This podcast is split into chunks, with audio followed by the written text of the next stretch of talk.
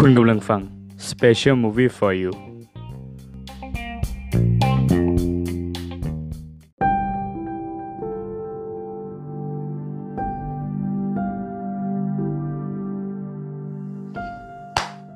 ก็สวัสดีคุณผู้ฟังทุกคนนะครับ ยินดีต้อนรับเข้าสู่ Special Movie for You นะครับ รายการที่จะนำเอาสาระความรู้เกี่ยวกับภาพยนตร์มาเล่าสู่ให้ทุกคนฟังกันใน Podcast ของผมเองนะครับ วันนี้เปิดหัวมา EP หนึ่งเนี่ย เราจะมานำทุกท่านเข้าสู่บทนิยามภาพยนตร์ เรื่อง Love Letter ถามรักจากสายลมของผู้กำกับชุนจิอิวาอินะครับ ถามว่าทำไมมาพูด Love Letter ในครั้งนี้ก็คือประมาณ 2 วันที่แล้วก็มีโอกาสได้ดูภาพยนตร์อ่าเรียกว่าเป็น teaser ภาพยนตร์เรื่อง Love Letter นะครับ ของผู้กำกับชุนจิอิวาอิเหมือนกัน ก็เลยได้มีโอกาสย้อนกลับไปดูภาพยนตร์เรื่อง Love Letter ซึ่ง ตอนนี้ก็อินอยู่ก็เลยจะมาเล่ามาพูดกันถึงภาพยนตร์เรื่องนี้ในพอดแคสต์ให้ทุกท่านได้ฟังกันนะครับ ภาพยนตร์เรื่อง Love Letter หรือว่าชื่อไทยก็คือถามรักจากสายลมนะครับ เป็นภาพยนตร์แนวชีวิตแล้วก็สะเทือนอารมณ์นะครับ ของผู้กำกับชุนจิอิวาอิมีความยาวหนังทั้งหมดหนึ่งชั่วโมง 58 นาทีนะครับ เข้าฉายครั้งแรกในปีคิศักราช1995 นะครับ ตอนปีที่เข้าฉายเนี่ยก็คว้ารางวัลไป 4 รางวัลใหญ่ ๆ เลยนะครับ ก็มี Japan Academy Prize นะครับ สาขานักแสดงหญิงยอดเยี่ยมให้แก่คุณมิโฮนากายามะนะครับ แล้วก็มี Japan Academy Prize เหมือนกัน รางวัลยอดนิยมสาขานักแสดงนะครับ มี Blue Ribbon ให้กับคุณมิโฮนากายามะนะครับ มี Hochi Film Award ของญี่ปุ่นนะครับ ซึ่ง ก็เป็นภาพยนตร์ที่สร้างชื่อให้กับคุณมิโฮะนากายามะนะครับในบทของฮิโรโกะนะครับแล้วก็คือคุณมิโฮะนากายามะเนี่ยแสดงเป็น 2 ตัวละครในเรื่องนะครับก็คือฮิโรโกะแล้วก็อีกคนหนึ่งก็จะเป็นอิซุกิผู้หญิงนะครับ เดี๋ยวเราก็จะไปฟังว่าเรื่องย่อของภาพยนตร์เรื่องนี้มันเป็นมาอย่างไงนะครับ แต่ก่อนอื่นเนี่ยก็คือขอพูดถึงตัวพ่วงกับคุณจุนจิอิวาอินิดนึงก็คือคือถ้าใครเคยผ่านหูปันตาของหนังของคุณชุนจิมาบ้างเนี่ยก็น่าจะพอรู้ว่า เรื่องสะเทือนใจเรื่องสะเทือนอารมณ์นี่เก่งแบบเก่งมากๆนะครับ ก็ไม่ว่าจะเป็น April Story นะครับ ในปี 1998 ก็เด้งน้ำตาใครหลายๆคนมาแล้วเหมือนกันนะครับ หลังเรื่อง Love Letter ก็เช่นกันครับ หลังเรื่อง Love Letter ก็จะ ออกแนวแบบคู่รักแล้วก็มีน้ำตาให้ซึมกันในช่วงท้ายๆเรื่องอะไรอย่างเงี้ยครับ เดี๋ยวเราไปดูเรื่องย่อของภาพยนตร์เรื่อง Love Letter แล้วก่อนขอเตือนไว้ก่อนว่าอาจจะมีการสปอยเนื้อหาสำคัญในภาพยนตร์เรื่อง Love Letter นะครับ ใครที่ยังไม่เคยดูภาพยนตร์เรื่องนี้ก็ย้อนกลับไปดูภาพยนตร์เรื่องนี้ก่อนนะครับ โอเค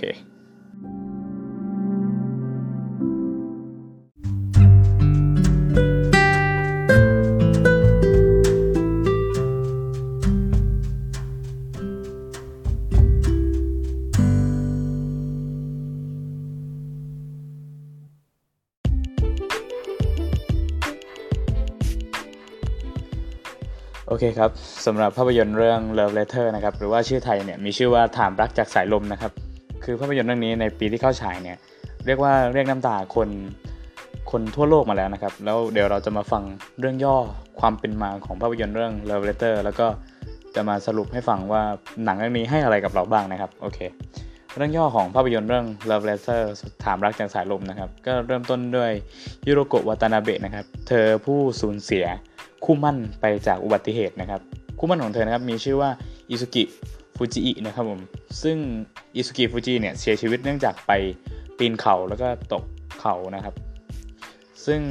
วันนั้นฮิโรโกะก็ไปไปเหมือนว่าไปงานเลี้ยงวันครบรอบการเสียชีวิตของอิซุกินะครับ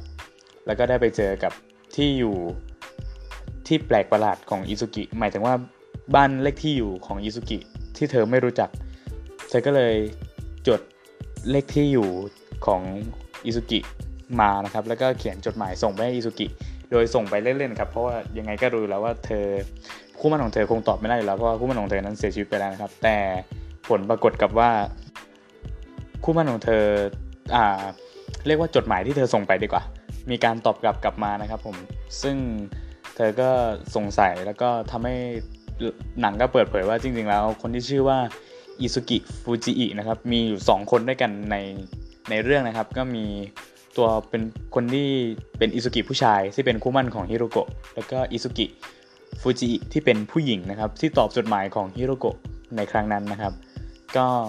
ความสัมพันธ์ของอิซุกิฟูจิอิผู้หญิงกับฮิโรโกะก็เริ่มขึ้นตั้งแต่วันนั้นก็คือ เธอทั้งสองคนก็เขียนจดหมายตอบกลับไปมา โดยที่ฮิโรโกะเนี่ยอยากจะรู้เรื่องราวของ อิซุกิฟูจิที่เป็นคู่มั่นของเธอ ซึ่งต้องขอบอกกันว่าอิซุกิฟูจิเนี่ยเป็นเพื่อนกันทั้งสองคนนะครับ เคยเรียนมัธยมเดียวกัน ซึ่งอิโรโกะก็พยายามอยากรู้ถึงอดีตตอนเรียนของอิซุกิฟูจิคู่มันของเธอ หลังจากเขียนจดหมายไม่นานนะครับ เขียนจดหมายกันไปกันมา หนังก็ทำให้เราเห็นถึงความสัมพันธ์ของอิซุกิทั้งสองคน หลังจากที่ชื่อเหมือนกันเนี่ยก็คือ ตามธรรมเนียมของญี่ปุ่นครับการบูลลี่นี่ก็คือถือว่าเป็นหนึ่งในกิมมิคของประเทศญี่ปุ่นนะครับ การที่มีคนเรามีชื่อเหมือนกัน 2 คนเนี่ยแน่นอนว่าเพื่อนในห้องนะครับ ก็มีการจิ้นกันทั้งสองคนว่า 2 คนนี้คงจะต้องแบบเกิดมาคู่กันอย่างแน่นอนนะครับ ก็คือเหมือนว่าเหมือนอิซุกิสองคนเนี่ยเขาจะรักกันหรือเปล่านะฮะเพื่อนในห้องก็เลยจับทั้งสองคนให้กลายเป็นบรรณารักษ์ของห้องสมุดโรงเรียนนะครับ ซึ่งอ่าเรียกว่า อ่าถ้าใครเคยยืมหนังสือสมัยก่อนเนี่ยมันไม่มีระบบดิจิตอลใช่ไหมมันก็ต้องใช้กระดาษที่เขียนชื่อบรรณารักษ์ผู้ให้ยืม ซึ่งในที่นี้บรรณารักษ์ผู้ให้ยืมเนี่ยเป็นอิซุกิผู้หญิงนะครับ เธอก็เลยเขียนชื่ออิซุกิฟูจิอิไว้นะครับ ส่วนอิซุกิผู้ชายก็เหมือนนึกสนุกนะครับ ก็คือเขียนชื่อตัวเองเป็นคนยืม แล้วบรรณารักษ์เป็นอิซุกิฟูจิซึ่งถ้าถ้าลองคิดตามภาพตามดีก็คือ ใบยืมหนังสือก็จะมีชื่อฟูจิเนี่ยสองชื่ออยู่ในใบนั้นนะครับ เหมือนว่ามันจะเหมือนฟูจิผู้ชายเนี่ยก็ทำแบบนี้แบบกับหนังสือแบบเยอะมากหลาย ๆ ใบเข้านะครับผมซึ่งโอเค เรื่องมันก็ดำเนินเรื่องไปฟูเรียกว่าอิสุกิผู้หญิงแล้วกันอิสุกิผู้หญิงก็เหมือนได้ทบทวนเรื่องราวที่ผ่านมา จากจดหมายของฮิโรโกะที่ฮิโรโกะพยายามให้อิสุกิเนี่ย ไปทำกิจกรรมนู่นนี่นั่น เพื่อที่อยากจะรู้ประวัติของอิสุกิผู้ชายที่เป็นคู่มั่นของเธอโอเคครับหลังจากอิสุกิผู้หญิงเนี่ยก็เหมือนจะได้จำเรื่องของอิสุกิผู้ชายเนี่ยจะงงนะจะงงโอเคก็เธอก็เหมือนพยายามจำได้ไม่ได้พยายามนะหมายถึงว่าเธอก็จำได้แล้วก็พยายามนึกหวนกลับถึงอดีตของเธอที่มีต่ออิสุกิผู้ชายนะครับ ซึ่งต้องขอบอกก่อนว่าอิซุกิฟูจิอิกับฮิโรโกะคืออิซุกิผู้หญิงกับฮิโรโกะเนี่ยคือนักแสดงคือคนเดียวกันก็คือคุณมิโฮะนากายามะ แต่ในหนังก็คือจะทำให้เราเห็นว่า 2 คนนี้คือเป็นคนที่หน้าตาคล้ายกัน ซึ่งคือถ้าในมุมมองของคนดูก็คือคิดว่าอิซุกิผู้ชายเนี่ยคงจะชอบมีความชอบในอิซุกิผู้หญิง และเมื่อไปเจอฮิโรโกะที่หน้าคล้ายกับอิซุกิก็อาจจะ ปิ๊งกันในตอนนั้น ซึ่งหนังไม่ได้เล่าเรา แต่เราสามารถคิดไปเองได้หนึ่งประมาณว่าอาจจะเป็นอย่างที่เราคิดอะไรอย่างนี้โอเคโอเค เรื่องก็ดำเนินไปเรื่อยๆเรื่อยๆจน คือต้องพูดอย่างนี้ก่อนว่าฮิโรโกะเนี่ยหลังจากที่ฟูจิกิเสียชีวิตไปได้ 2 ปีเนี่ยเธอก็มีเรียกว่าคนรักใหม่ที่กำลังจะมั่นกันนะครับ ซึ่งขอโทษจริงผมจำชื่อผู้ชายคนนี้ไม่ได้แต่ขอเรียกว่าหนุ่มแว่นแล้วกัน จะได้ไม่เกิดความสับสนนะครับ คือหนุ่มแว่นกับฮิโรโกะเนี่ยรักกันและ กำลังจะมั่นกัน แต่เนื่องจากฮิโรโกะเนี่ยยังลืมอิซุกิไม่ได้สักทีนะครับ หนุ่มแม่นเลก็เลยพยายามจะทำทุกวิถีทางเพื่อจะให้ฮิโรโกะเนี่ยลืมอดีตแล้วก็เริ่มต้นใหม่กับเขาได้สักทีนะครับ ก็มีการพาฉากที่เศร้าที่สุดในเรื่องนี้นะครับ ก็คือการที่หนุ่มแว่นพาฮิโรโกะไปยังสถานที่ที่ฟูจิเนี่ยอ่าอิซุกิฟูจินะครับเสียชีวิต คือพาฮิโรโกะไปที่ที่คู่หมั้นของเธอเสียชีวิตนะครับ แล้วคือฉากนั้นเรียกว่าเป็นฉากที่เศร้ามากนะครับ ก็คือหนุ่มแว่นก็พยายามตะโกนเหมือนเชิงประมาณว่าขอขออิสุกิว่าเออเขาอาจจะเอาฮิโรโกะไปแล้วนะ ก็คือจะหมั้นกับฮิโรโกะจะขอฮิโรโกะเป็นคู่ชีวิตของเขานะครับ ซึ่งหนุ่มแว่นก็เหตุผลที่พาฮิโรโกะมา ก็เพราะอยากให้ฮิโรโกะปล่อยวางอดีตบ้างนะครับ ไม่ได้บ้างนะหมายถึงว่าปล่อยวางอดีตของ อิซุกิไปสักทีนะครับ แล้วก็เริ่มต้นใหม่กับเขา และฉากที่เศร้าสุดก็คือฮิโรโกะเดินไปในหิมะครับ แล้วก็ตะโกน ซึ่งถ้าใครที่ดูภาคไทยเนี่ย ภาคไทยจะเป็นภาคไทยของทีมงานพันธมิตรนะครับผม ซึ่งถามว่ามันอัธรสมันเป็นไงบ้างก็ ผมว่าก็ได้อยู่นะครับสำหรับทีมภาคพันธมิตรนะครับ ซึ่งฮิโรโกะก็เดินไปครับ แล้วก็ตะโกนว่า อ่า อิซุกิ อยู่ตรงนั้นสบายดีไหมฉันอยู่ตรงนี้ฉันสบายดีอะไรเงี้ยก็แล้วก็ตะโกนซ้ำไปซ้ำมาฉากนั้นคือถ้าเกิดถ้าเกิดว่าคุณได้ดูหนัง ตั้งแต่ต้นเรื่องมาจนถึงฉากนี้คุณจะน้ำตาจะคลอเบ้าแน่ๆครับเพราะว่ามันมันเหมือนการสะสมความรู้สึกทั้งหมดที่มีต่อหนังที่มีต่อเรื่องราว แล้วก็มาปลดปล่อยในฉากนี้ฉากเดียวโอเค นั่นคือฉากเรื่องน้ำตาที่คลาสสิกที่สุดของภาพยนตร์เรื่อง Love Letter นะครับ แล้วก็ต้องบอกว่าภาพยนตร์อ่าไม่ใช่ ย้อนกลับไปโทสู่อิสุกิผู้หญิงนะครับ หนังก็เล่าเรื่องเกี่ยวกับครอบครัวของเธอ แล้วก็เหมือนเป็นผูกเส้นเรื่อง 2 เรื่องด้วยกัน ก็คือเรื่องของฮิโรโกะแล้วก็เรื่องของอิสุกิผู้หญิง แต่จะเชื่อมทั้ง 2 เรื่องนี้ด้วยกันด้วยเรื่องของอิสุกิผู้ชายไม่งงใช่ไหมก็คืออิสุกิผู้หญิงก็จะมีเส้นเรื่องของเธอเอง เกี่ยวกับครอบครัว เกี่ยวกับปมที่เธอเสียพ่อไปเพราะโรคไข้หวัดนะครับ ส่วนอิโรโกะก็การสูญเสียของเธอก็คือสูญเสียคู่มั่น แต่ทั้งสองคนเหมือนได้มาผูกบรรจบในเรื่องด้วยอิสุกิผู้ชายโอเคอิสุกิผู้หญิงครับ เธอล้มป่วยด้วยโรคอ่าเขาเรียกว่าปอดบวม ซึ่งคือพ่อของเธอก็เสียด้วยโรคนี้เหมือนกัน แต่ว่าหลังจากนั้นมาเนี่ย เธอก็เหมือนเหมือนตอนแรกหนังคิดจะทำให้แบบอ่าเธออาจจะไม่รอดมาแต่จริงเธอรอดนะครับ แล้วพอเธอรอดเนี่ย มันก็เฉลยอีกปมหนึ่งที่ใหญ่ที่สุดก็คือความสัมพันธ์ของอิสุกิผู้หญิงกับอิสุกิผู้ชาย พูดชื่ออิสุกิแล้วแบบนะอิสุกิผู้หญิงอิสุกิผู้ชายก็เฉลยความสัมพันธ์คือเนื่องจากว่าอิสุกิผู้ชายเนี่ยย้ายโรงเรียนออกไปก่อนที่จะจบนะครับอิสุกิผู้ชายฝากเรียกว่าฝากหนังสือเล่มหนึ่งให้อิสุกิผู้หญิงเนี่ยพาไปคืนที่ห้องสมุดนะครับ ซึ่งหลังจากนั้นเธอก็เอาไปคืนตามปกติครับแต่ว่าน้องๆรุ่นใหม่ generation ใหม่ที่เป็นบรรณารักษ์เนี่ยเหมือนว่าคืออย่างนี้ก่อนหนังมาเล่าว่าน้องๆ generation ใหม่พวกนี้มี challenge กันก็คือการตามหาอิซุกิฟูจิซึ่งจำใบยืมหนังสือได้ไหมใช่ใบยืมหนังสือเนี่ยมันมีเยอะมากคือจำไม่ได้ประมาณ 78ใบที่เด็กๆ พวกนี้ตามตามมาเจอ ตามมาเจออาหาพวกใบยืมเนี่ยเจอที่เขียนอิซุกิฟูจิซ้ำกันไงครับ แล้ววันนั้นตอนจบของเรื่องก็คือ นี่คือการ spoil แล้วนะ คือมันไม่ใช่เรื่องย่อแล้วมันคือ spoil แล้วอะไม่รู้ว่าจะทำยังไง แต่ว่าก็คือก็อย่างที่บอกมันคือสปอยเลอร์เลยแล้วนะครับ ก็เด็กผู้หญิง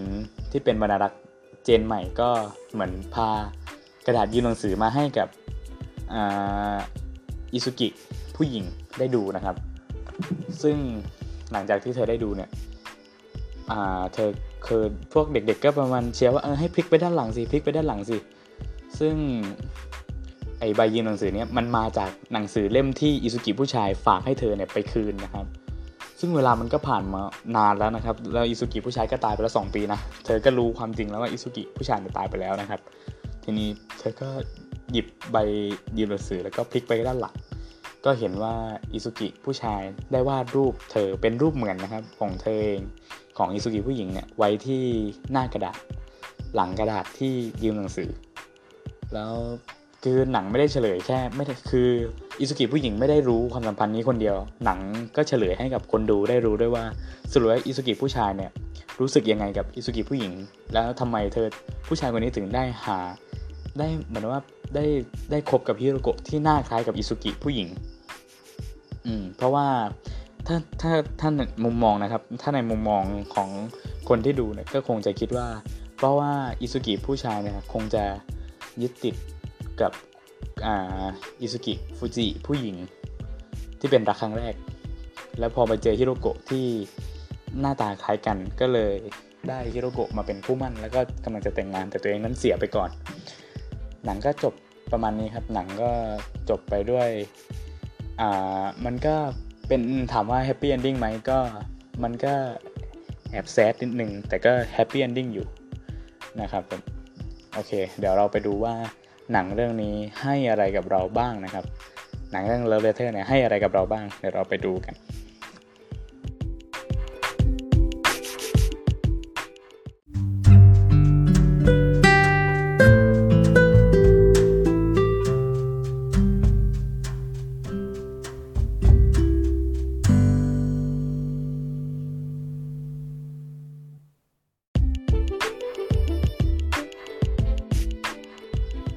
คครับอ่าภาพยนตร์เรื่อง Love Letter ให้อะไรกับเราบ้าง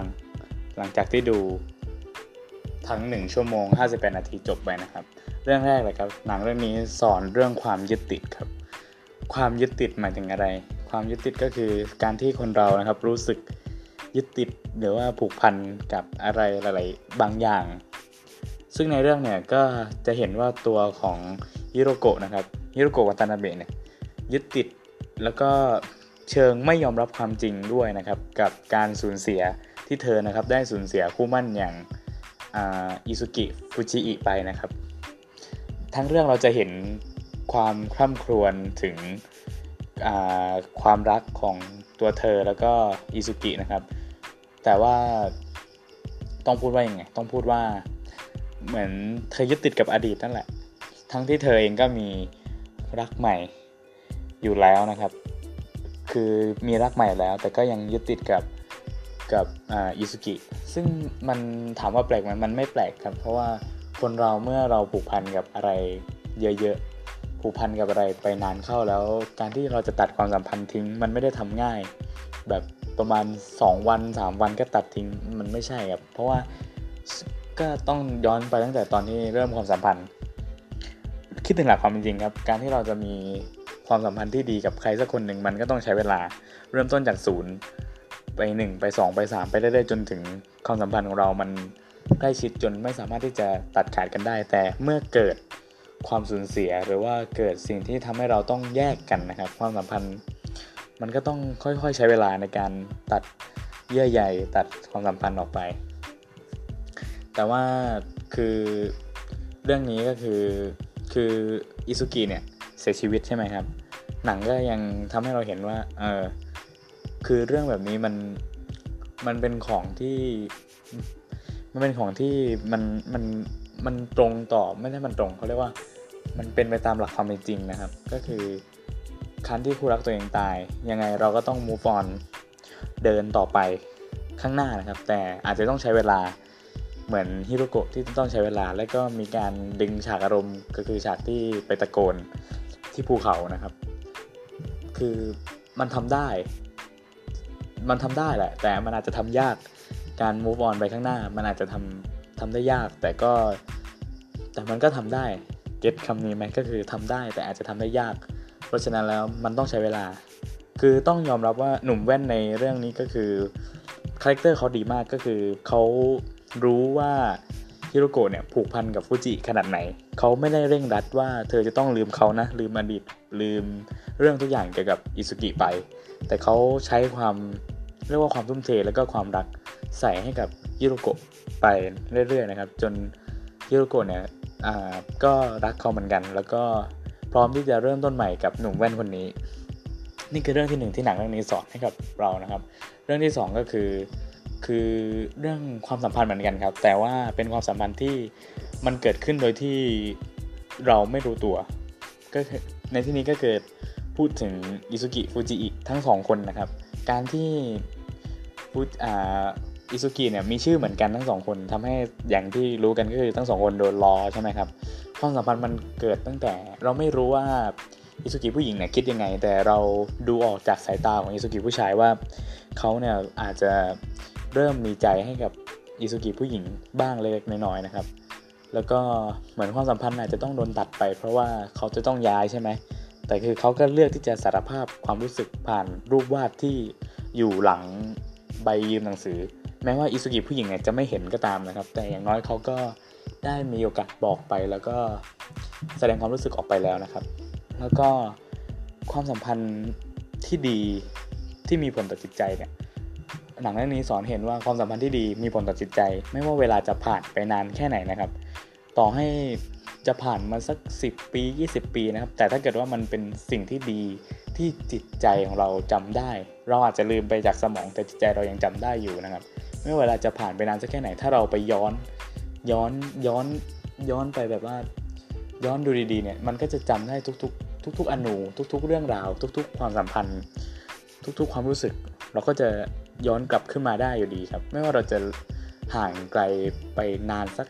10 ปี 20 ปีอย่างที่พูดไป ก็คือยังไงก็สามารถกลับมาแล้วก็ก็กลับมามีผลต่อการกระทำมีผลต่อความรู้สึกอีกได้เช่นเดิมกันครับ นี่ก็คือเรื่องหลักๆ ที่ภาพยนตร์เรื่อง Love Letter ถามรักจากสายลมนะครับ ให้พวกเราได้ได้มีข้อคิดแล้วก็มี ว่ามีเขาเรียกว่าอะไร มีข้อคิดแล้วก็มีหลักที่จะให้เรานำไปคิดต่อแล้วก็ปรับใช้กับชีวิตของเราได้นะครับผม อืม ใช่ ก็หนังเรื่องนี้ก็ให้ที่ผมคิดนะ คนอื่นที่ดูเรื่องนี้แล้วมีความคิดเห็นคิดต่างเนี่ยก็สามารถมาบอกกล่าวกันได้นะครับผม ซึ่งภาพยนตร์เรื่อง Love Letter เนี่ย เป็นการที่พูดไปเป็นของผู้กำกับชุนจิ อิวาอิใช่ไหม แล้วก็ตอนต้นพอดแคสต์เนี่ยผมก็ได้พูดถึงภาพยนตร์เรื่อง Love Letter นะครับ ซึ่งถ้าใครอยากจะดู teaser เนี่ย ก็คือสามารถ search ใน YouTube ได้เลยนะครับว่า Last Letter นะครับ ก็จากที่ฟังเรื่องย่อมาก็เหมือนเกี่ยวกับจดหมายรักที่ใช้เวลา 12 ปีกว่าที่จะได้เปิดอะไรอย่างนี้นะครับ แล้วก็มีนักแสดงนะครับจากทั้ง April Story แล้วก็ Love Letter นะครับ คือหนังเรื่องนี้คุณมิโฮะนากายามะก็กลับมาร่วมงานกับพ่วมกับชุนจิอีกครั้งหนึ่งนะครับผม แล้วก็ได้นักแสดงจากภาพยนตร์เรื่อง April Story นะครับ ซึ่งผู้ชายคนนี้ผมลืมยังว่าเขาชื่ออะไรนักแสดง แต่ว่านั่นแหละครับ ก็คือกลับมาแสดงนำในภาพยนตร์เรื่อง La l e s t e r ด้วยนะครับ แอบหวังเล็กๆน้อยๆว่าภาพยนตร์เรื่อง La l e s t e r เนี่ยอาจจะอยู่ในจักรวาลเดียวกับภาพยนตร์เรื่อง Love Letter เพราะว่า มีการนำนักแสดงเก่าๆกลับมาด้วยนะครับ ซึ่งเราก็ต้องไปลุ้นกันในโรงว่าคุณชุนจิเขาจะสร้างภาพยนตร์เรื่องลาวเทอร์ออกมายังไง ไม่รู้ว่ามันจะเรียกน้ำตาอีกหรือเปล่าในปีนี้ครับปี 2020 นะครับ ถ้าเกิดว่าเป็นภาพยนตร์ที่เรียกน้ำตาอีกหนึ่งเรื่องของพ่วงกับเนี่ยแสดงว่าปีนี้คือ คือนั่นแหละครับ ก็อาจจะหลายๆคนอาจจะยกให้เป็นหนังเศร้าใน ในใจอีกก็ได้นะครับ เพราะว่าเอาจริงๆเรื่อง Love Letter เนี่ยมันออกมานานแล้วนะครับ แต่ถ้าเกิดว่าใครย้อนกลับไปดูในในพันทิปหรือว่าไปอ่านรีวิวอะไรอย่างนี้ หลาย ๆ คนก็ยังพูดถึงภาพยนตร์เรื่องนี้อยู่ว่าเป็นภาพยนตร์ที่เศร้าแล้วก็ติดใจใครหลาย ๆ คนเป็นหนังรักที่อยู่ในใจใครหลายคนนั่นเองนะก็จบไปแล้วครับสำหรับรายการ Special Movie for You ใน episode แรกนี้นะครับ อันนี้ต้องแจ้งว่าเป็นการทำพอดแคสต์ครั้งแรกของผมเองนะครับ เป็นการลงมือจับไมค์แล้วก็อัดเสียงครั้งแรกเลยนะครับ ถ้ามีข้อผิดพลาดหรือว่ามีอะไรที่ไม่พอใจก็สามารถ เรียกว่าคอมเมนต์กันได้ ติชมกันได้นะครับ ก็จะทำออกมาเรื่อยๆนะครับ ให้ทุกคนนั้นได้รับรับฟังกัน อาจจะมีพูดเร็วหรือว่าพูดตกหล่นเนื้อหาอะไรไปบ้าง ตัวผมเองก็ต้องกราบขออภัยในมาณที่นี้ด้วยนะครับผมก็จะพยายามปรับปรุงให้ดีขึ้นในทุกepisode episode ไปเรื่อยเรื่อยๆนะครับผมครับผมก็วันนี้ก็ไม่มีอะไรที่จะฝากกันแล้วก็ขอบคุณทุกคนที่รับฟังจนจบนะครับผมขอบคุณมากครับ แล้วเจอกันใหม่ใน Special Movie for You ครับ ขอบคุณครับ